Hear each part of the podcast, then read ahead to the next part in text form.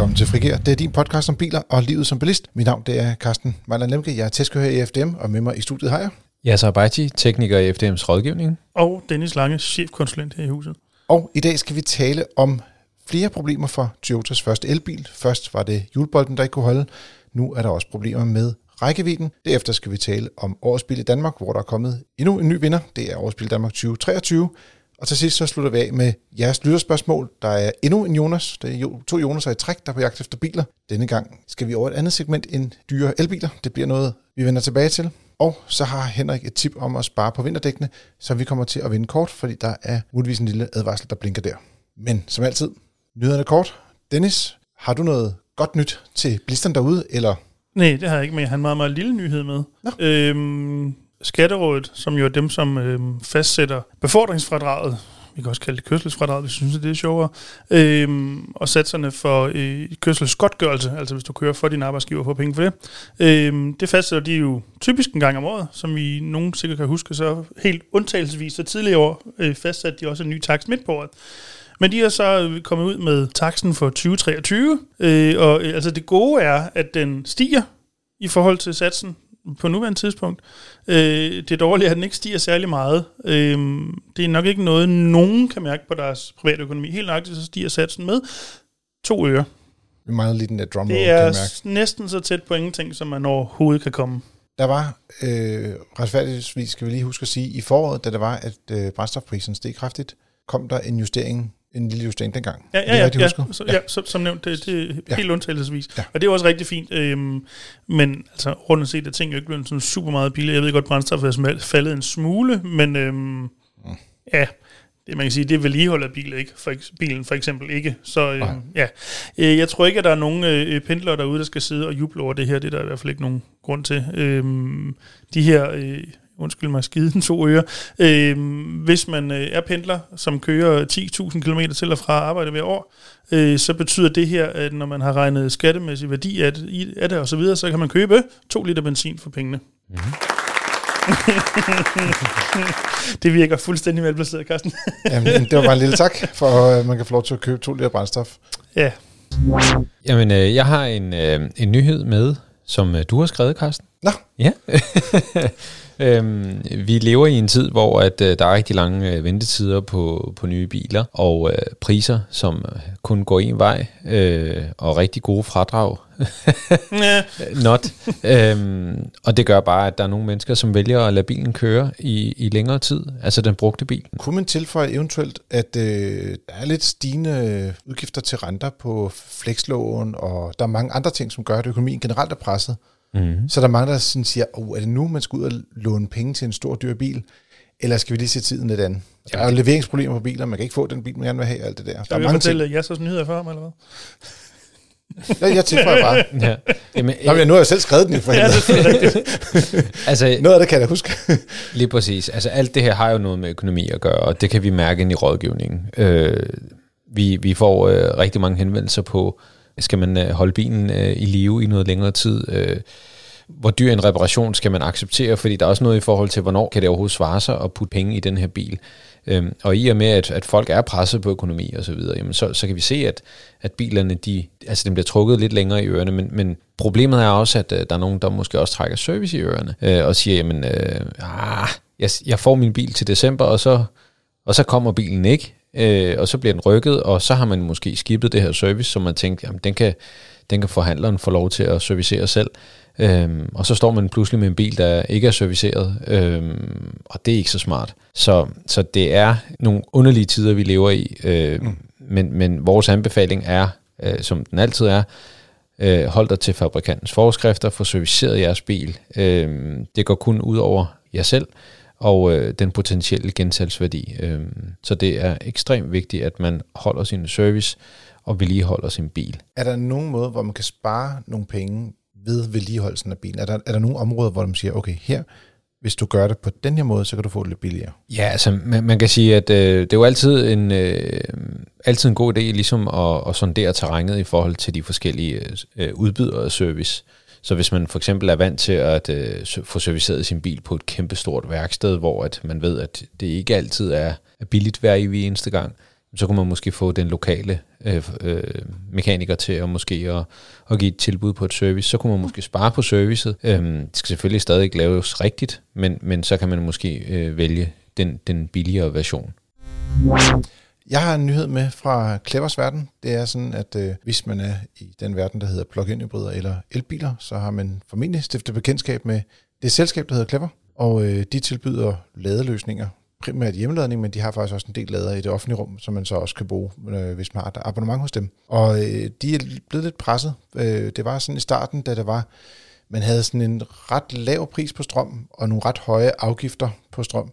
Der kunne de godt lave en model, hvor man fik sådan et abonnement, og så fik man nogle penge retur fra dem, og så kom det hele til at hænge sammen på en eller anden smart måde. Men nu hvor det er, at efter nytår, der forsvinder afgiften faktisk i 6 måneder, og derudover så strømprisen, den begyndte at ikke bare være ekstremt høj, men også at bevæge sig op og ned. Så det begyndte at være meget mere svært gennemskueligt, hvordan man skal have, og hvor meget man skal have tilbage for det her abonnement, det kan betale sig. Og jeg tror, det bedste vi kan sige til dem derude, som enten har en Clever-aftale eller overvejer en Clever-aftale, det er, at vi har lavet en beregner inde på vores hjemmeside, og der kan man gå ind og indtaste sine tal, og så sige, godt, jeg regner med at køre så og så mange kilometer om året, jeg regner med at lade så og så mange procent derhjemme, og så kan man få en indikation af, hvad der kan svare sig. Hvis prisen på strøm er meget høj, kan Clever som udgangspunkt lidt bedre betale sig.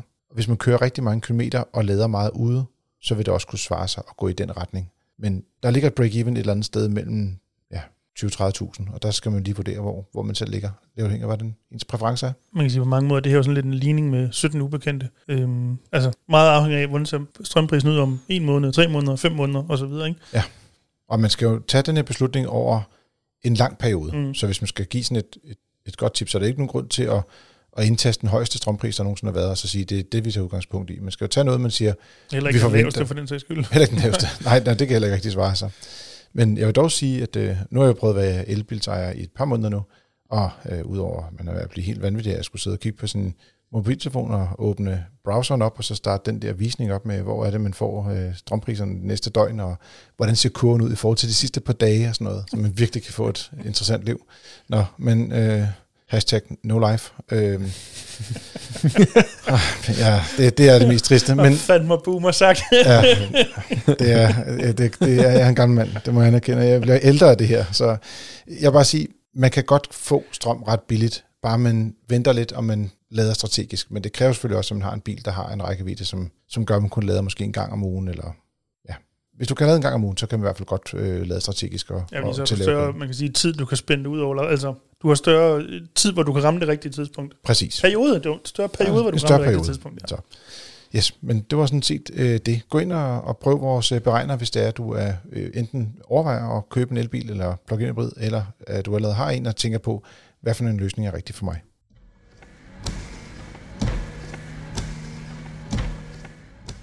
Denne uges tema er Toyota med kort rækkevidde. Vi har set i et norsk medie for et par uger siden, at de havde opdaget ved deres første test af bilen, at rækkevidden var faktisk ret kort deroppe. Vil du nævne, hvad for en bil der? Eller skal jeg gøre det? Jeg vil hellere have, at du siger, hvad den hedder. Okay, Toyota BZ4X. Godt, og vi kommer tilbage til den, fordi den er også en del af feltet til årets bil i Danmark. Ja. Men for et par uger siden, der var de ude at lave en rækkeviddemåling, og deroppe der måler de ved blandet kørsel, i modsætning til herhjemme, hvor vi kun kører motorvejen. Derudover så lavede de 2 laderesultater på den her bil. Både en hjemmeladning, hvor de lavede langsomt op, og så bagefter kørte de ud og lavede det samme på en lynlader, for at se, hvor stor kapacitet er batteriet på. Hvor meget strøm kan man have i den? Sådan. Hvor meget kan man fylde på? Lige gamle dage. Præcis. Så, og det fik vi sådan... Den historie, den brød ud lige et par dage, eller sådan ugen før, vi fik vores første BZ4X testbil. Og vi har endda haft 2 i træk, så først en forstrukken og bagefter en firstrukken. Og yours truly har været ude og køre en tur i begge 2 motorvej, som vi plejer at gøre, 110 km i timen, krydstjekker lige hastigheden er rigtig på en app, så der var lidt forskel på farten i 2 biler faktisk af en eller anden årsag, men det er forskellige dæk, det er nok det, der har været forskellen på. Du kørte rigtig 110? Ægte 110 kørte jeg på motorvejen. Og så noterer vi selvfølgelig også lige, hvad temperaturen og hvordan er vejrforholdene i øvrigt. Der var tørvejr. Jeg tror, jeg havde på den ene tur havde jeg cirka 20 minutter, hvor der var fugt på vejene. Men det er meget, altså fordi fugtige veje koster en lille smule på rækkevidden, så derfor så er det ret vigtigt, hvis man kører hele testen i regnvejr, så skal man også lige tage hensyn til det i forhold til at angive rækkevidden på bilen. Men ligesom de oplevede i Norge, og vi også fandt ud af faktisk i sidste uge, tror jeg, var det i Sverige, hvor de også havde angav nogle resultater i onsdags, og vi kom ud med vores artikel i fredags, der er der en ret stor afvigelse. Og det er meget normalt, at der er en afvigelse, når man kører på motorvej, for det første i forhold til de officielle WLTP-målinger. Ja, det er, man kan sige, det har aldrig været elbilers yndlingsdisciplin, slet ikke holdt op mod WLTP. Nej, det er jo også at køre hurtigt kontra også at køre langsomt. Der er selvfølgelig en forskel. Ja. Og så temperaturen gør selvfølgelig også en forskel. Og så har vi været inde og kigge i vores måledata på tidligere målinger, som også er foretaget i tørvejr og ved temperaturer, der minder om det, vi havde under vores test, hvor der var 4 grader. Og der har vi set afvigelser, der ligger på sammenlignelige biler på omkring 30%. Altså fra WLTP, og så til det, vi kan måle med vinter og med højere fart. 30% afvigelse, cirka. Og lavere, vel at mærke. Jeg ved ikke, hvorfor det er sikkert ikke nødvendigt at sige, men ja. Ja, afvigelsen er at... den kører lavere end WLTP-rækkevidden. Ja, præcis. 30% kortere. Yes. Men med Toyotaen, der var det faktisk lige over 50%. Og det var overraskende, vil jeg sige, på mange måder. Så lavede vi også en ladetest på begge biler. Dog begge tilfælde var det langsom opladning. Og her er det jo i øjeblikket testbilerne er etfaset. Der kommer senere trefaseledning i Danmark, så det, som man køber af bilen, får man en lidt bedre oplevelse. Men det tog altså 20 timer den ene gang, vi skulle lade den op. Og der fyldte vi cirka 63 kWh på batteriet, og de har angivet, at batteriet skal være på 71,4 kWh netto. Brutto, sorry. Meget vigtigt. Brutto, det er det hele, mere end du får lov til at få adgang til. Ja. Så yes, så vi har været i kontakt med Toyota, og de er i gang med at undersøge det, og min kollega Torben har været nede og snakke med dem i Bruxelles her i tirsdags faktisk, i forbindelse med et andet pressemøde, der fik vi et særmøde med Toyota og en repræsentant derfra. Og de siger, at der er som sådan ikke rigtig nogen fejl på bilen. Men det er en feature.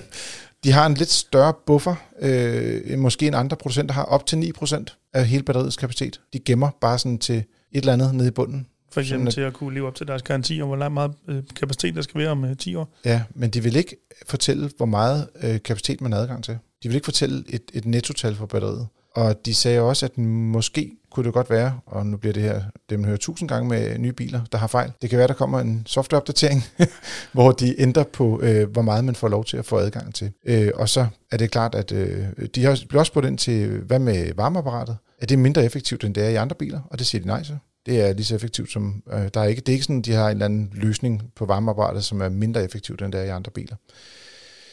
Så må jeg være den gamle supermand? Et af, hvor meget kapacitet der er på batteriet, det kan sådan set være slemt nok i sig selv, men der, hvor jeg synes, det bare fuldstændig falder fra hinanden, det er jo den her katastrofalt ringe rækkevidde. Ja, I kører 110, der er med på, og det er ikke optimalt, men den performer jo voldsomt ringere end andre elbiler.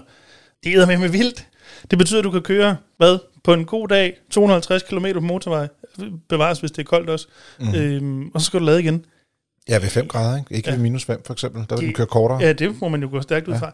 Det er sgu ikke godt nok, hvis jeg må have lov at sige det sådan. Og jeg forstår slet ikke Toyotas argument med noget med, det har noget med bufferen at gøre, fordi altså, det er jo den samme buffer, man minder de har snydt, og det siger jeg ikke, de har. Det ved jeg ikke, om de siger, de har. Jeg siger det ikke i hvert fald. Men minder de har snydt med bufferen, da de lavede WLTP-testen, så er det jo sådan set, har bufferen jo ikke noget at sige i forhold til konkurrenterne. Altså, er det sådan en jura-ting, hvordan man siger det uden at sige det? Nej, for jeg siger det ikke. Men hvis argumentet skal være, at vores buffer er anderledes end konkurrenterne, så betyder det også, at man har gjort et eller andet, der ikke er rigtigt. Så jeg tror ikke, jeg håber ikke, det er det, de mener.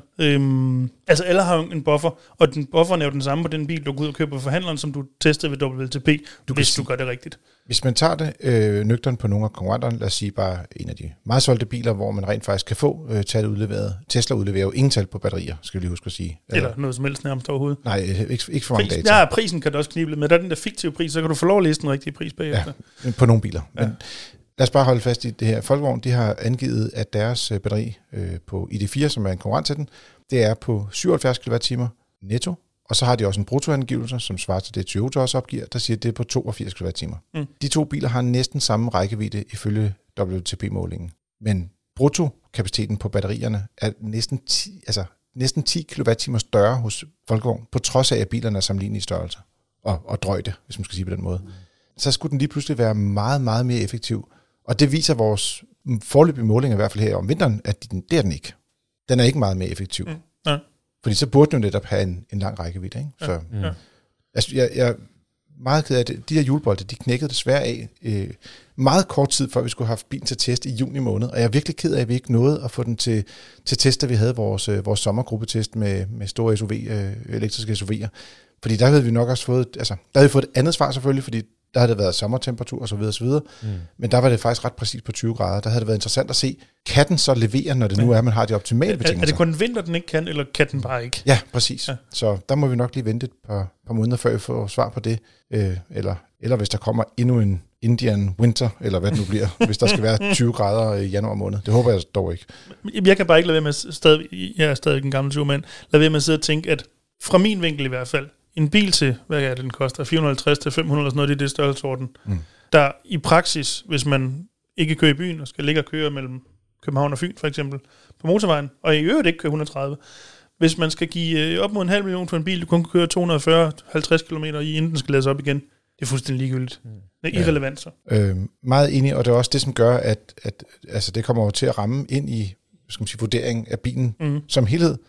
Derudover, nu, skal man sige, kørte vi jo ikke så langt på en opladning, men jeg kørte dog en længere tur end det i begge biler, så at sige. Altså, jeg kørte ret mange kilometer i bilen, og man sidder rigtig godt i den, for eksempel. Nu kører man jo stadig 2-3 timer, før den er løbet tør for strøm, ikke? Så man når at finde ud af, om man sidder godt eller dårligt i sæderne. Og sidder man også i bilen, mens den skal lynlade, hvor man hver 4 minut skal genstarte varmeapparatet, eller så slukker det. Fedt. Det er også... Det er lidt irriterende, faktisk. For at være ærlig. Så lige pludselig siger der er lidt koldt derinde. Nå, gud forresten. Lad os slå det igen. På mange måder, det er jo ærgerligt, ikke? Fordi Toyota er kommet til nærmest sidst i det her spil med elbiler, og har dermed også haft tid til rent faktisk at gøre det her rigtigt. Ja, men det er ikke rigtig lykkedes for dem. Det gør de så ikke. Det er sgu ærgerligt. Altså, den her bil, jeg tænker sådan en bil som en... den undergåsøjne, den gamle Kona, gør det jo bedre. Ja. Altså, et eller andet sted. Jeg kan slet ikke se, hvorfor man skulle give så mange penge for den her bil. Retfærdigvis skal vi sige, at bilen er markant større jo. Altså, det her er jo sådan en stor SUV, der er god benplads på bagsædet. Altså, det er en anden størrelse bil end en Kona, og dermed skal den også bruge mere energi. Men det her, det er jo, effektiviteten er meget lav. Lige præcis. Men altså, hvis folk køber den her bil, og sidder en eller to personer i bilen, det gør man jo. Bilerne er jo ikke spækket med folk. Når du kigger ud på vejen. Der sidder en, måske to, i bilen ved siden af dig. Og så vil jeg da hellere have en bil, der kan køre langt og er mere effektiv. Den her er jo, det er jo også dyrt at køre 250 km på, lad os bare sige, 60 kWh. Det er da ikke fedt. Altså, det er da ikke en god performance. Så er det også mere en lokal bil, og så har den også en anden ting. Du elsker jo ladekurve overalt på jorden her, så næsten mere end dine børn. Man kan lade den sådan... Lytter de til podcasten, jo? Eller? Jeg håber ikke, min kone gør i hvert fald. Men nu er du ude. Sådan er det. Det første kvarter lader den sådan rimelig fint. Så det næste, fra et kvarter til en halv time, vi måler jo de der op til 30 minutter. Går det ikke så hurtigt længere. Og så når man er kommet derop omkring, så er du op på 80% cirka. Så sker der ingenting. Så er den helt færdig. Ja. Det kan jeg simpelthen ikke lade over 80%. Det er jo på en eller anden måde, kan jeg godt lide det, fordi det får folk animeret til at komme væk fra de her lader og ud og køre i stedet for. Det giver god mening. Men nogle gange så har du bare brug for lige de sidste 20 km. Der skal du bare sidde og vente rigtig længe. At den reelle kapacitet, om jeg så må sige, endnu lavere. Altså den praktiske reelle kapacitet er endnu lavere. Ja, forlængelsen af rækkevidden, når først du er ude og køre, den falder markant ved, at den har en dårlig rækkevidde, og den kun kan lade til 80%. Så... Ja. Køb en anden bil, ja. Indtil videre i hvert fald, må vi sige, det er ikke en, der får vores uforbeholdende anbefaling. Vi har oplevet lidt det samme sidste år, da vi havde den kinesiske Iways U5. Der var også en lidt halvfærdig bil, og den havde, men den var faktisk mere effektiv end Toyotaen, hvis man kigger i afvigelser. Den havde så et klimaanlæg, der nærmest ikke kunne varme kabinen op, men det brugte så også mindre energi åbenbart. Og tilsvarende har vi også set, jeg har lige hørt nogle rygter om BYD Atto 3, at den lige i øjeblikket ikke rigtig kan varme kabinen op, hvis der er under 10 grader.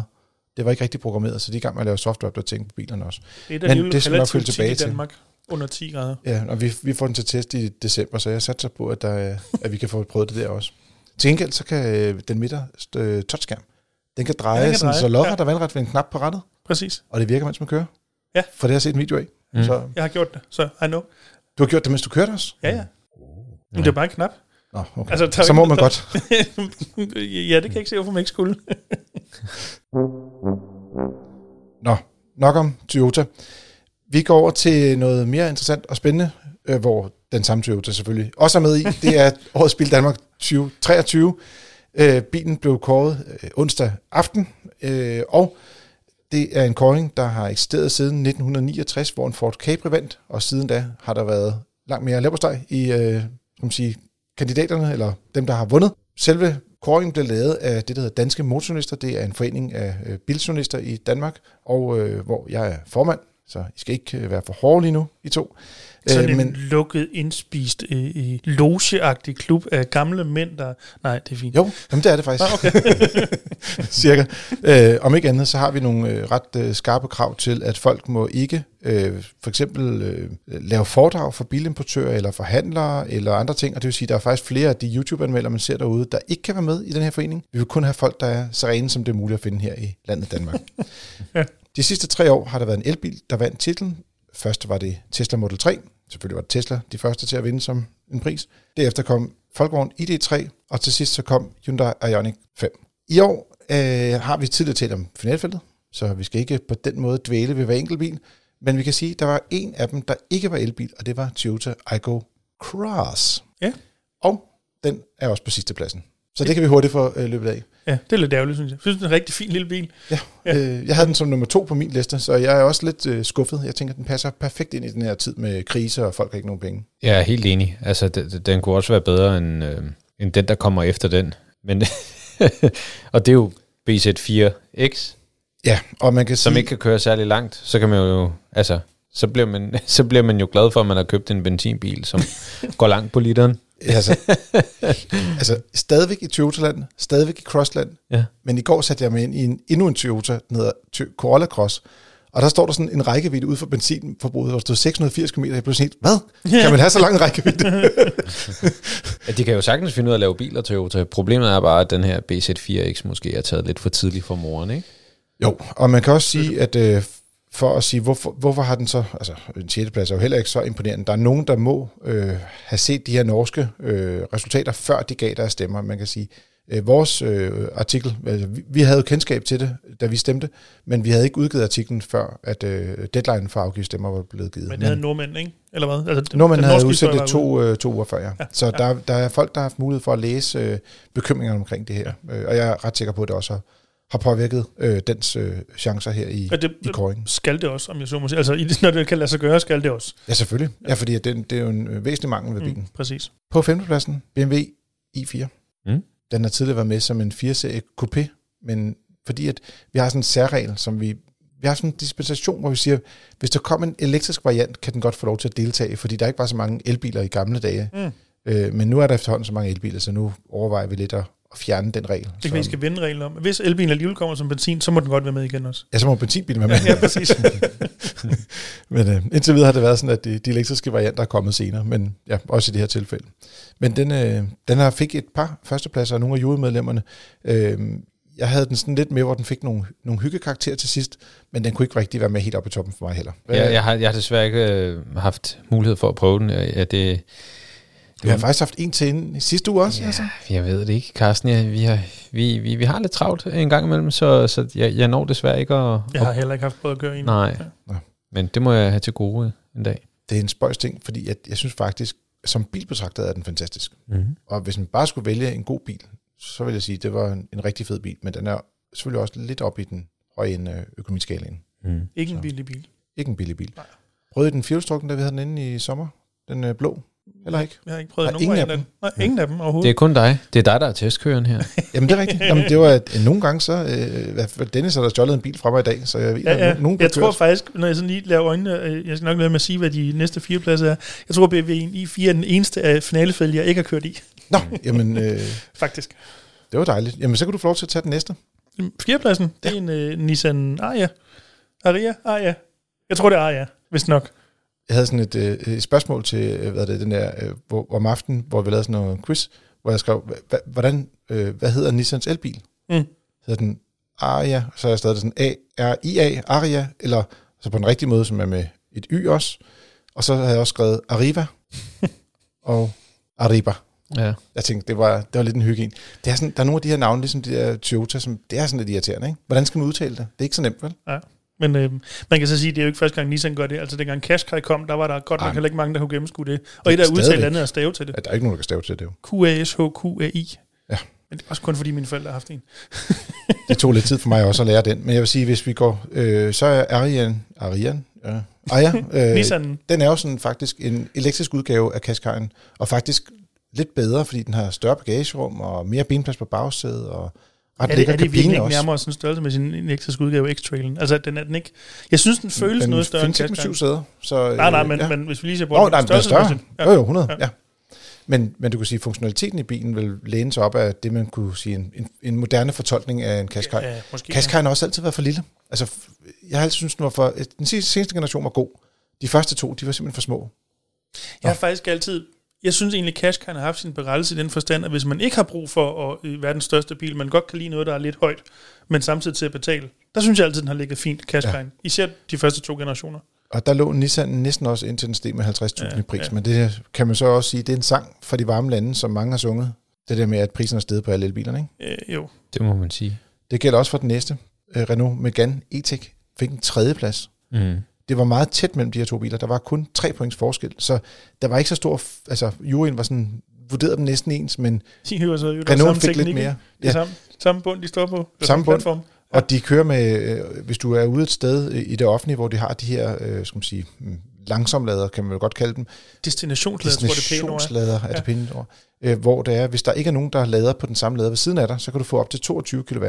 Og det kan de faktisk lade med begge biler. Mm. Og det synes jeg faktisk er en ret fed feature. Det betyder, at hvis du lige holder 3 timer, så kan du næsten lade batteriet helt op. Mm. Jeg prøvede jo den her bil. Altså, jeg har altid syntes, Renault var sådan lidt... altså, det er sådan lidt...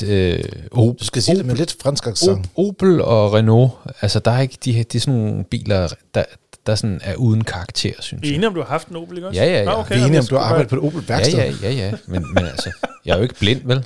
Ja, fair nok. Godt. men den her Renault Megane, wow, det var en fed bil. Jeg synes, den var fed på rigtig mange parametre. Det var lige en bil for mig.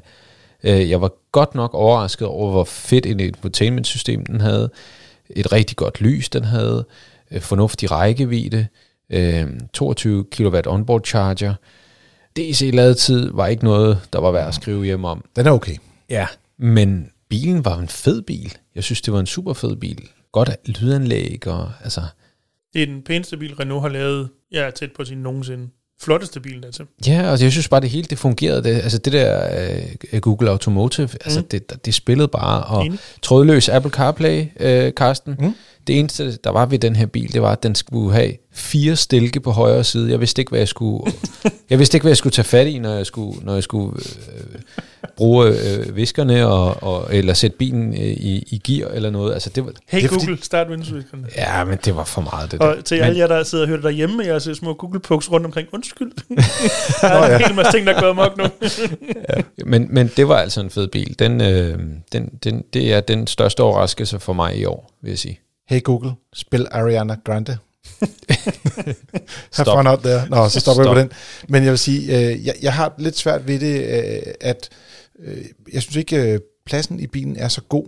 På den måde synes jeg egentlig, at Nissan, den gav jeg også lidt flere point, kan noget mere. Altså fordi at benpladsen, i hvert fald når man er lidt i den høje ende, som Dennis og jeg er. Hvad mener du, Carsten? Nå, men... Vi skal altid tale om din krop, Carsten. Nej, men også Dennis' krop. Jeg prøver virkelig. Dennis' idé også. Nej, jeg vil bare sige, jeg plejer altid at sætte mig til rette, og så sætter mig på bagsædet og siger, kan jeg være der, eller kan jeg ikke være der? Hvis jeg kan være der, så er der ret god plads. Altså, det er der. Det er og det kan jeg ikke. Nej, du kan ikke. Men jeg kan godt være der bag mig selv. Du kan lige være der bag dig selv. Du kan ikke være bag Carsten. Nej, det vil du heller ikke kunne være. Og jeg vil bare sige... Jeg synes, det bliver lidt mere sådan en pensionist 2+2-bil, og der vil den fungere umiddelbart meget godt. Utvivlsomt. Men den testbil, vi havde, den kostede 390.000 kroner. Og man skal næsten helt derop, før man får det udstyr, som man... For eksempel kan du ikke se noget ud af bagruden, fordi den er meget lille, så du bliver næsten nødt til at have et digitalt bakspejl for at kunne orientere dig i trafikken. Mm. Så skal du derop. Som en, der har ejet en Hyundai Veloster, det der med at se ud af bagruden, det er stærkt opreklameret. Mm. Men der var du også meget yngre dengang. 5 år, ja. 4 år. 4 år yngre. Så kommer vi til de sidste 2, og de var adskilt af 1 point, der er i alt blevet givet, i sig selv er vildt nok. Hvilket er altså umiddelbart historisk det laveste nogensinde. I 96 var der 3 eller 4 points forskel, men jeg har ikke kunne finde en afgørelse, hvor der kun var 1 points forskel mellem nummer 1 og nummer 2. Og bare lige for at trække tiden lidt her, for at forklare lidt, før vi siger, hvad for nogen der er nummer 1 og nummer 2, som du måske har set på sociale medier i forvejen, så det er ikke så interessant. Men jeg synes også, det kendetegner lidt det her med, at når der ikke er en vinder, som er meget udtalt, og det har der været de sidste 3-4-5 år, så har der været en, der ligesom, det er den her, der vinder, og der får mange flere 20 point. 20 point ned til nummer 2? Eller ja, 30 eller 40 faktisk. Så der er kæmpe forskel, men her der er der kun 1 points forskel. Det viser også lidt, at juryen har været meget splittet omkring, hvem der skal vinde årets bil i Danmark. I år i hvert fald. Og nummer 2 er MG4. Hvad tænker I med den bil? Jeg synes ikke, at nødvendigvis den er... Jeg tror, jeg sagde det, dengang vi snakkede om den for ikke sådan en lang tid siden. Man skal ikke være ked af det, hvis man har bestilt den, men jeg synes heller ikke, det er en vanvittig god bil. Og det er måske lidt det, der kan overraske mig, at den så er helt deroppe. Jeg synes måske for eksempel, Renault Megane er betragteligt bedre bil. Men også cirka 100.000 kroner dyrere. Jo, men så kan du tage Aygo Cross, den er så meget billigere. Altså, det er jo fair nok. Man har stemt, som man har. Jeg ville ikke personligt have sat den så højt op. Jeg har ikke prøvet den her MG4 endnu. Jeg har kun lige sådan set den lidt. Skilt den ad, tror jeg. Ja, lille smule. Du åbnede lidt ned. Ja. Så vidt jeg husker, så fik vi, da vi kiggede sammen på den med, og afprøvede, at hornet virker fremragende. Ja, det jeg var lige ved at hoppe lige så højt, som Ronaldo kunne hoppe. Det så sådan ud, vil jeg sige. Ja, den får du igen en dag, Dennis, den der. Hvad hedder det? Jeg er bare glad for, at du ikke troede, det var mig. Men hvis ret skal være ret, var det dig, der sagde, jeg skulle. Eller jeg spurgte, om jeg skulle, og du sagde ja. Men ja. Man kan jo nogle gange nikke hen. Nå, men MG4. Men MG4, synes jeg... Altså, den kan rigtig mange ting rigtigt. Den kan lade på en fornuftig vis. Den lader faktisk rigtig flot, når man hurtigt lader. Har en fornuftig garanti. Og så er den ikke alt for dyr. Og jeg tror, det er derfor, at juryen måske har stemt, som de har. At den kan rigtig mange ting, og det, den ikke kan, det kan man leve med. Det er det, jeg tænker, at er årsagen til, at den er helt deroppe. Da vi var færdige med den indledende runde, hvor man har haft mulighed for at køre bilen et par dage, eller over et par dage har man mulighed for at få adgang til alle bilerne, og så kører man en tur i bilerne, så kører man typisk sådan en halv time, måske en time, hvis man kører lang tid i bilerne. Og der alle var sådan, du ved... den der MG4, og jeg troede også, hold da op, den kommer altså til at vinde, for det var jeg helt sikker på. Så fik vi den til test. Jyllands-Posten fik den til test, Bilbasen fik den til test, og når du så ser de anmeldelser, der kommer bagefter. Lidt lunken, ikke? Så begynder vi over det, der laver på steg. Fordi så begynder der at være rigtig mange ting, der begynder at genere i hverdagen. Sådan noget som for eksempel styreassistenten. Den er jo på, når du ligger og kører derude. Du kan selvfølgelig vælge ikke at have den, men altså, ideen med en styreassistent er jo, at den skal hjælpe dig og assistere dig. Den ligger hele tiden og justerer på vejen. Altså hele tiden drejer den. Så den ligger, som om du er en fuld, der ligger og kører på vejen. Altså den ligger sådan, bevæger sig den til højre og til venstre og sådan noget. Og så, selvom den gør det, og du har hænderne på rattet, så siger den, du ikke har hænderne på rattet. Og så slår den systemet fra. Nå, okay. Så lige pludselig slår det til igen. Så ligger du igen og kører som fuld på vejen, ikke? Altså, man sidder ikke specielt godt i sæderne. Der er mange af de her ting, hvor man siger, at du kan sætte hak ud for det. Ligesom Mitsubishi i gamle dage. De havde alt udstyr. Altså hvis du tager listen og kigger på nettet, alting er skide godt, så prøver du det i virkeligheden, så finder du ud af, at det bare er sådan, det er en mellemvare.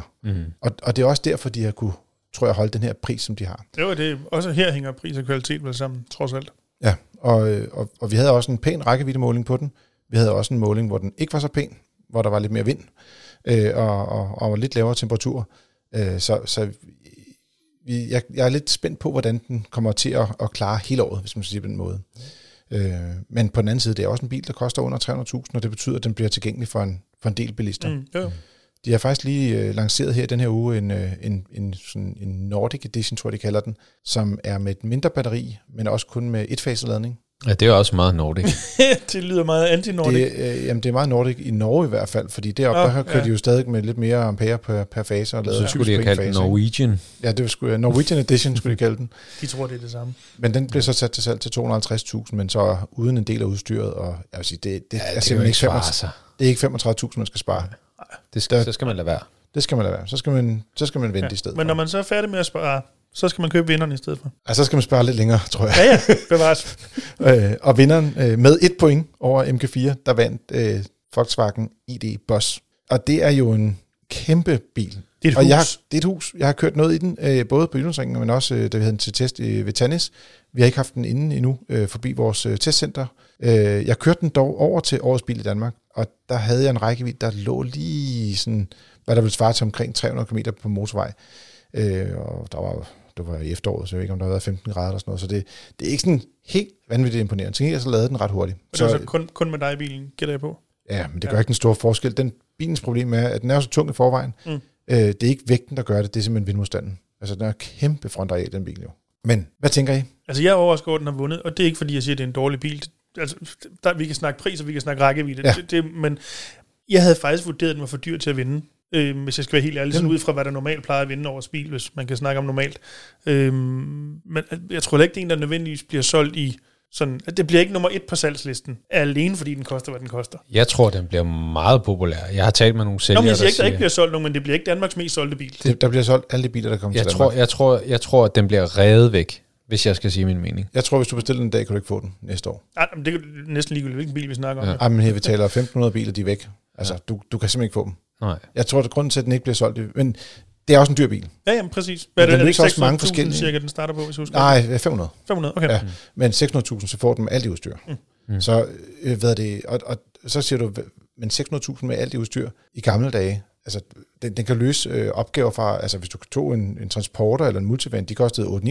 Altså, så på den måde er den jo faktisk ret billig et eller andet sted. Men det er stadigvæk mange penge. Ikke altså, fordi, man kan diskutere meget, det rykker. Jeg tror, den bliver mere interessant for... Jeg ved ikke, om det er flere, men for andre, når den forlængede 7-personers version kommer. For lige nu, hvis du har unger nok til, at du gerne vil have 7 sæder, og den gerne vil være en elbil, der også bare kan lidt, så er du ret begrænset.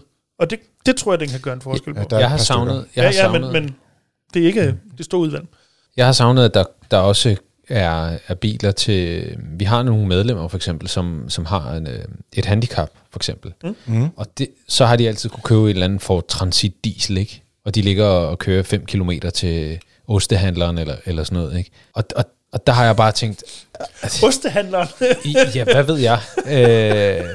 Hvad ligger ellers inden for 5 kilometer? Der ligger altid en ostehandler, det ved vi jo. Men det er også bare, at der har manglet noget i det her segment, der har været elektrisk, som har været sådan nogenlunde okay. Man kan jo godt få en Ford Transit som elektrisk, men det er jo bare sådan en stor Transit. Hvor den her, den sådan, er sådan mere sådan som en almindelig bil, ikke? Og jeg tror da også, at der kommer til at være nogle af dem, som vælger sådan en bil. Altså nogen, der har lidt problemer med, skal have en kørestol ind, eller et eller andet, og det synes jeg er fint. Det eneste, nu er det ikke fordi, det skal være et handicapafsnit, ikke fordi det ikke kan blive det, men typisk, når det skal være en handicapbil, især hvis det skal være, hvor du skal have plads til kørestol, så skal du have monteret en lift også, og det gør man jo typisk ved at skære et stykke ud af bunden og montere liften. Det tænker jeg bliver svært i en elbil. Det, man kan muligvis løse det på en eller anden måde, det er slet ikke det, men... Jeg tror ikke nødvendigvis, at... Nå, det er batteriet, du skal skære i, så det er det, jeg mener. Ja, men jeg har set handicapbiler, hvor der ikke er lift i, og det kan sagtens lade sig gøre, og så har man... Nogle har jo hjælpere og så videre. Jo. Men jeg synes, det her, det er fint, at der kommer en bil i det her segment, som ikke... Altså, så var der jo V-klassen, ikke? Den var jo også... EQV hedder den. Lige præcis. Ja. Som også var dyr, ikke? Det er jo heller ikke en billig bil, vel? Nej. Og heller ikke en specielt imponerende rækkevidde. Det samme. Lige præcis. Det var lige omkring 300 også, ikke? Så hvad det, på den måde, og det tror jeg simpelthen bare formen, der dikterer, og den havde endda et større batteri, det lige lidt bokommet, det lang tid siden vi har kørt den. Så altså, det er en udfordring, når du har de her store kassede biler, altså det, med rækkevidden. Til gengæld vil jeg sige, at sjældent, hvis man køber sådan en bil, så skal man være opmærksom på, at man kommer ikke til at være alene i verden, i hvert fald. I hvert fald ikke de første par år, fordi der kommer til at være så mange, der kigger efter en og peger efter en i trafikken. Der er virkelig meget opmærksomhed omkring. Altså, hvis der bliver solgt så mange, som I mener, der gør, så bliver det ikke et problem.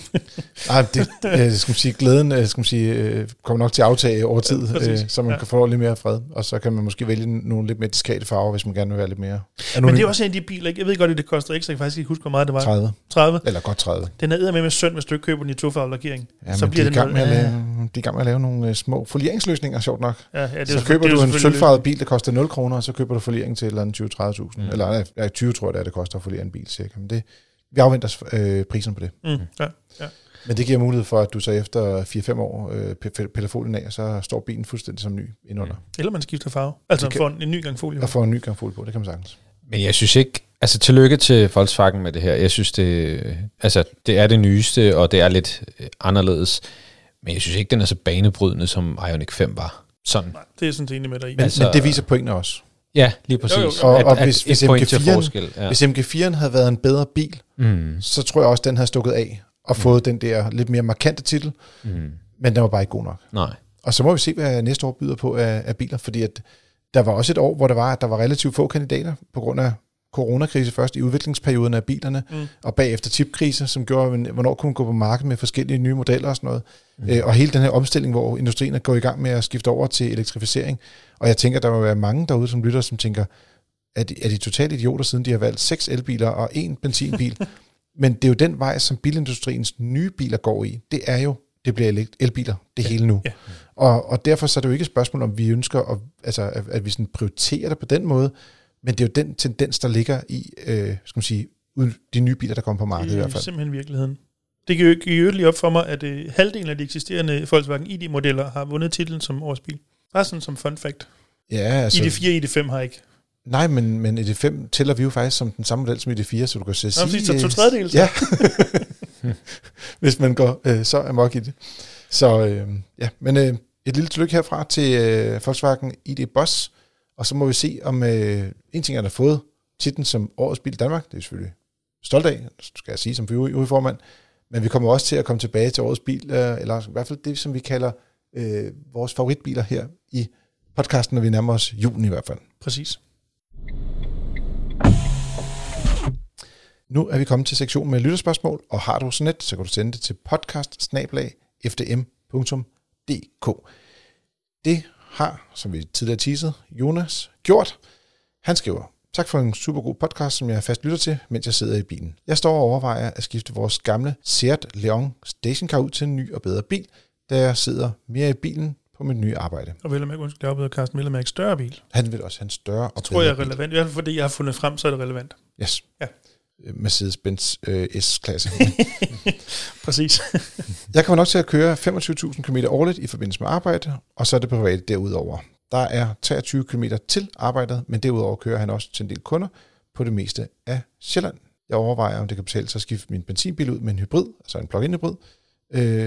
Men han er også lidt usikker på omkring, hvad det er. Dyre strømpriser, som svinger op og ned, og der er også lidt mere pris måske på nogle af hybridbilerne eller plug-in-hybriderne, og så overvejer han, om han bare skal fortsætte med noget benzin. Han bor i et hus, har mulighed for at sætte en lader op, men har ikke mulighed for at lade på sit arbejde, og så har han et budget på op til 350.000 kroner, og han ser allerede nu på biler som en Volkswagen Passat GTE og Kia Optima plug-in-hybrid. Men han har ikke rigtig låst sig helt fast, og vil gerne høre, hvad vi synes. Og Dennis, du sagde, du har simpelthen forberedt, så vil du skyde den i gang? Jamen det vil jeg godt, og jeg vil måske starte i et hjørne, fordi jeg tænker, det synes jeg lige, vi skal drøfte. Han skriver, at han kører 25.000 om året, og så har han, jeg tror det er 23, hvis nok, kilometer til jobbet. Det formoder jeg 46 i alt om dagen. Det vil sige, at ude af de 25, der er de 11.000, godt 11.000, det er til og fra arbejdspladsen. Så skriver han, at han kører rigtig meget rundt på Sjælland til kunder. Mm-hmm. Lad os lige bare trække lidt privatkørsel fra, men så lad os bare for at sige et eller andet 10.000 af de her kilometer. Det er lange ture. Sådan gætter jeg på. Så jeg tænker bare, at det overhovedet en plug-in hybrid, han skal have? Det tænker vi måske lige kunne starte med at snakke om. Jeg synes ikke, han skal have plug-in hybrid. Overhovedet. Altså, det giver ikke mening. Jeg synes, den største udfordring, det er lidt det her med, at hvis du har en plug-in hybrid, så ved du har 2 drivlinjer, du skal vedligeholde. Mm. Jeg er nok et andet sted. Altså, nu er det også lidt svært, fordi han siger, han har mulighed for at få en lader. Og nu har vi lige siddet og talt om 6 elbiler i finalefeltet. Altså, jeg er nok mere... Hvis han overvejer at gå på plug-in-vejen, så skal han købe en elbil. Ja. Altså jeg er enig med Carsten. Jeg synes hvis man har mulighed for at sætte en ladestander op, så skal man vælge elbilen, fordi plug-in hybriden bliver irrelevant om kort tid. Jamen plus du skal lade hver dag, og det vil sige du kan lade nogle aftener eller nætter, hvor der er prisen måske er 2 kroner højere, og dermed kan det faktisk ikke rigtig svare sig at køre på strøm, fordi strømprisen er for høj lige præcis den uge eller den måned eller et eller andet. Ja, vi havde august måned var dyr, september måned til dels. Altså det, når du ikke kan flytte din opladning i løbet af en uge, så bliver det lidt kompliceret. Jeg synes faktisk, at han skal kigge efter en elektrisk bil, en brugt elektrisk bil. Altså enten beholde hans nuværende bil, altså jeg ved ikke, hvor forfærdelig den er at køre i, i forhold til... Jeg tror mere, den er for lille, hvis jeg, som jeg læser i Jonas' mail, så er det mere, den er for lille. Ja, så siger han også, at han kommer til at sidde mere i bilen i sin nye arbejde, så han kommer til at køre nogle flere ture, ikke? Ja. Men jeg synes bare, altså, Jeg synes, plug-in-hybriden ikke rigtig giver mening. Altså, den giver ikke nok glæde som, hvad kan man sige, elbil, og den giver heller ikke nok glæde som benzinbil. Altså, det er lidt en dårlig elbil og en dårlig benzinbil. Så jeg synes, enten skal han fortsætte med at køre i sin Leon, eller også så skal han... Og måske skifte den til en anden benzinbil, eller også så skal han have en elbil. Jeg synes ikke, at plug-in-hybriden giver mening. Ikke med det kørselsbehov, som han har, og som du selv er inde på, Dennis. Han kommer til at køre nogle lange ture, så jeg synes ikke, det her det giver mening. Hvad siger du, Dennis? Jeg har taget strengt taget 5, men det ene skib. Vi har taget 4 bud med. Nu snakkede Jonas... Var den femte en plug-in-hybrid? Nej, ja, jo, det var det faktisk. Men jeg synes ikke, det var et godt bud. Godt. Jonas skriver selv, at han har kigget på Passat GTE og Kia Optima plug-in-hybrid. Hvis sådan lige vi skulle tage de to, jeg prøvede bare lige, hvad man kan få. Altså, det er jo ikke som ny. Fordi GTE'en koster betragteligt over 350, og Optima'en fås ikke længere som ny. Men brugt... nu ligger jeg, hvis jeg ligger mig midt i hans budget, har jeg gjort for at gøre et eller andet, og siger 300.000, så kan han få en Passat GTE fra 2018, der har kørt i rundetal 80.000 km. Kiaen, der kan han få for de samme 300.000 kroner, en fra 20, som har kørt 45 km cirka. Det vil sige, betragteligt nyere biler har kørt 40 km, hvis man går Kia i stedet for Volkswagen, og så i parentes bemærket, så er der så stadig noget i rundetal 4-5 års garanti på Kiaen endnu, altså fabriksgaranti. Mm. Jeg er til gengæld ikke sikker på, at Optimaen er en mere spændende bil, end Passaten er. Så ja. Yeah. Fra hverdagen som testkører vil jeg bare sige, at den ene vil man jo opleve som en elbil på kortere ture. Og det gælder på Passaten, ja. Hvor den anden, der starter klimaanlægget næsten på alle køreture. Og når klimaanlægget starter i en Optima, så starter benzinmotoren. Ja. Så jeg vil bare sige, hvis det er fordi, man godt kunne tænke sig at have den der, men man er i gang med en konverteringsting, og man skal lede hver dag, og man skal gøre noget for miljøet, og så er det første, der sker, at benzinmotoren starter. Ja. Så sidder man bare og bliver ked af det hver dag. Mm. Så jeg vil sige, no. Ja. Nå, men hvis så vi skulle kigge på lidt andet. Jeg tog lidt en alternativ vej, jeg ved ikke om det er. Jeg tænkte, han skal køre meget på sit arbejde. Lagde du 100.000 til? Nej, jeg er ikke dig, Carsten. Det kommer vi til lige om lidt. Så tænkte jeg, giv vide egentlig, hvad der er blevet kåret som årets businessbil, sådan i de senere år, ud fra, der er et af kriterierne, som jeg husker, det er jo noget med ergonomi, underforstået, den sidder man godt i. Ja. I hvert fald sådan som udgangspunkt, så ved jeg godt, der er individuelle forskelle osv. Og med det en mente, så fandt jeg nogle brugte Opel Insignia stationcar i benzinudgave. Og der giver, de starter ved en 310.000. Det er stadig inden for budget, og så får man en 18-model, der har kørt en 40-60.000 cirka. Det kunne muligvis godt på ikke, fordi jeg har specielt varme følelser for en Insignia, men der er i hvert fald en chance for, at han sidder godt i den. Mm. Og alternativt, så tænker jeg sådan lidt, måske også en Skoda Superb stationcar benzinudgave, der giver 300.000, giver en fra 2018, der kørt omkring 70.000 cirka, men der er i hvert fald plads. Det er også lidt i den verden i forvejen, ikke? Altså en Seat Leon er jo også en folkevognsfamiliebil, og det er en Skoda jo også. Det vil være et naturligt sted at gå hen. Ja, Passaten er selvfølgelig også. Mm. Det var sådan lidt, og der er ingen af de her bud, hvor jeg sådan har, det her synes jeg, du kan gøre. Så det er lidt, alle kunne fungere på hver sin måde, og måske ikke alligevel. Ja, altså jeg sidder og tænker, da vi havde, altså det spørgsmål, du startede med, var det bedste. At skal man vælge at tage en plug-in-hybrid, når man står i den her situation? Ja, så jeg, vi sidder og nikker på den forkerte måde, i hvert fald hvis man gerne vil have en. Det siger vi ikke. I nikker vandret. Vi nikker vandret. Ja, så siger jeg det skal man ikke gøre. Men han siger også, at jeg står og overvejer, og det er meget svært at få nye elbiler i øjeblikket, og nu, så du er meget flink at sige, at man godt kunne købe en brugt elbil, og det bliver du nødt til at gøre for at ramme inden for det her budget, hvis du vil have noget, der er større end en Seat Leon. Men stationcar skal lige huske at sige, det er jo, så det giver også noget god stor bagagerum, du også skal ligesom, det skal der også være i den næste bil, han køber, ikke? Mm. Altså, jeg tror, jeg vil prøve at se, om ikke man kunne lige knibe ballerne sammen, og tage et år mere, og så prøve at se, om ikke at elbilsmarkedet for nye biler åbner sig lidt mere, og vi får et fald på priserne på nye biler, fordi det sidste år har vi set rigtig mange biler, der er steget 10, 20, 30, 40, 50.000 kroner opad. Og det gør bare, at nogle af de biler, som vi måske ville overveje at anbefale for et år siden, dem kan vi ikke anbefale nu, fordi prisen er for langt væk fra det her, han går og taler om. Den anden ting, det er, han siger, at budgettet er x antal 100.000 kroner. Og der må jeg jo sige, som økonomiberegner på alle vores testbiler, du kan ikke nøjes med at kigge på indkøb, du bliver også nødt til at kigge på drift, vedligehold. Hvis nu er han jo folkevognsuniversmand, hvis han gik ud og købte en ID4 for eksempel, så er der jo 5 års service- og reparationsaftale med i prisen, når du køber den. Det har en værdi af ca. 5-26.000. Det kan du ikke bare sige, den er 25.000 kroner for dyr, når det er, at du rent faktisk får noget for de 25.000 kroner ekstra, som du ellers skal betale på alle andre biler. Mm. Så ja, altså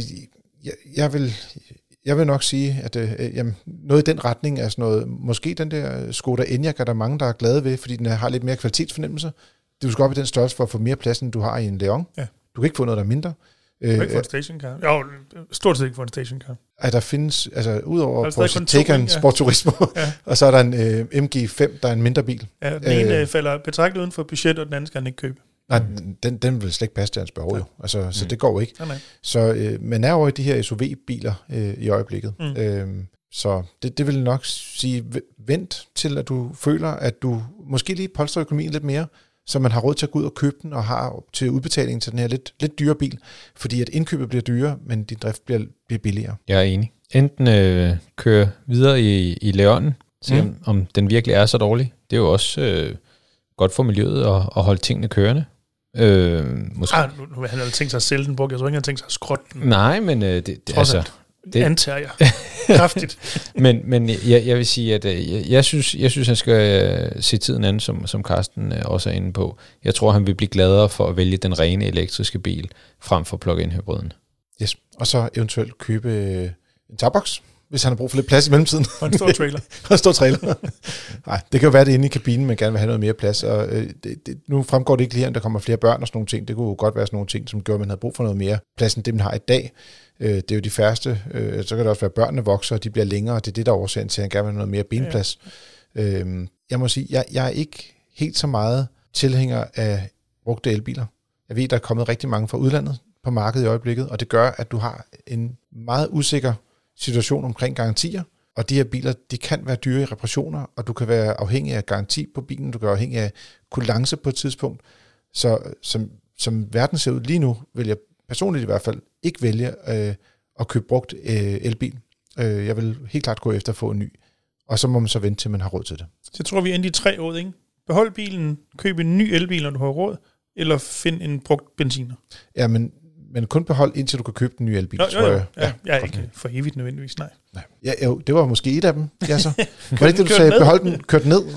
Ja, altså, man kan jo køre den ned, men altså, jo længere han vælger at køre den ned, jo flere muligheder har han. Altså, der kommer nye og nyere biler, og på et tidspunkt kan det godt være, at han bare vælger en brugt Seat Leon EV elbil. Som kommer på et tidspunkt? Ja, måske. Ja, 2027, Carsten. Lige pludselig. Ja. Nå, vi har et vedmål kørende. Okay. Kom jeg lige pludselig til at tænke på. Yes. Men Jonas, jeg håber, du kan bruge råd, og også jer andre derude, som går med samme overvejelser, som Jonas gør. Vi har også fået en mail fra Henrik. Han skriver, hej alle tre. Supergod podcast, I laver. Bliv endelig ved med det. Tak for det. Når I snakker om sommerdæk og vinterdæk, nævner I ofte, at originalfælde til moderne biler er temmelig dyre, plus at man skal investere i et ekstra sæt TPMS-ventiler, som heller ikke er billige. Da jeg for cirka 2 år siden skulle købe vinterdæk til min bil, valgte jeg en alternativ løsning. Jeg købte nemlig 4 vinterdæk og fik dem monteret på de fælde, bilen havde i forvejen. Og så fik han så afmonteret sommerdækken, som han har gemt, og så gør han så det, han venter med at skifte mellem sommerdækken og vinterdækken, han har, på et sæt fælge med TPMS-sensorer. Ja, han skifter ikke hjul, han skifter dæk. Han skifter dæk på de fælge, han har. Mm. Det har han betalt ca. 600 kroner for det meste, men sidste gang, der steg prisen altså til 750 kroner. Men det synes han stadigvæk er en billig måde, fordi han har jo trods alt sparet 4 nye fælge og 4 nye TPMS, sensorer, ventiler, whatever. Og han siger, det er selvfølgelig en ulempe, at man ikke kan skifte selv. Og jeg vil sige, jeg gik og overvejede præcis det samme som Henrik. Og så gik jeg hen, og så snakkede jeg med Jasar, og så sagde jeg, Jasar, hvorfor skal man købe flere? Altså, jeg kan ikke få de fælge, der er på min bil i forvejen. Hvis jeg køber nogen, så bliver det et eller andet grimt design. Kan jeg ikke bare skifte rundt mellem sommer- og vinterdækkene, og så bare have de samme TPMS-sensorer, så er det originalt det hele, det fungerer godt det hele, og så, så han kiggede på mig, og så vidste jeg jo allerede, at der var så noget galt. Så rystede jeg på hovedet. Og jeg tænkte lige, måske var der noget genialitet der, men... Hvad var det, du svarede, Jasser? Hvad sagde du så, Jasser? Jamen, jeg sagde bare, at altså, man kan godt vælge den her løsning, og den er måske billigere på den korte bane. Og måske endda på den længere bane, hvis vi, ligesom i sidste uge, talte om vinterdæk til 35.000. Men det var Mercedes-Benz EQE, ja. Men der hvor at man kan sige at altså det tager jo længere tid. Altså når du kører ned til din mekaniker, så er det jo ikke et swap man laver. Det hjulene skal af bilen, de skal krænge dækkene af fælgene. Pas på TPMS-ventilerne, man ikke smadrer dem, når man afmonterer og monterer. Så over en periode på for eksempel 5, 6, 7 år, jamen så skal de her dæk og fælge krænges af rigtig mange gange. Det er måske ikke så smart. Du snakker også lidt om, at selve gummiet faktisk godt kunne, altså der kunne komme skader på det på en eller anden måde i den her forbindelse, ikke? Man kan sige, at i dag har man bedre værktøjer til at lave sådan nogle her ting. Men det kan jo også godt være, at man på en eller anden måde kommer til at lave en fejl. Og det er lidt ærgerligt at skulle ødelægge et dæk eller en fæld, og så pludselig, jamen, så bliver det dyrt. Og jeg synes bare ikke, at det er ikke den nemme løsning. Det er den billige løsning, men det er ikke den nemme løsning. Hvis man kigger på økonomien på den korte bane, så kan det godt være den vej, man skal gå, men det er ikke noget, jeg selv vil gøre. Tjek. Du har lyttet til Frigir. Det er din podcast om biler og livet som bilist. Husk at trykke abonner ind i din podcast-app, og anbefale os gerne til en ven. Har du spørgsmål, så kan du sende det til podcast@fdm.dk. Jeg så Dennis. Merci beaucoup. Tak fordi I var med. Selv tak. Og i lige måde. Og til dig, kan lytter. Tak fordi du lytter med, og god tur derude.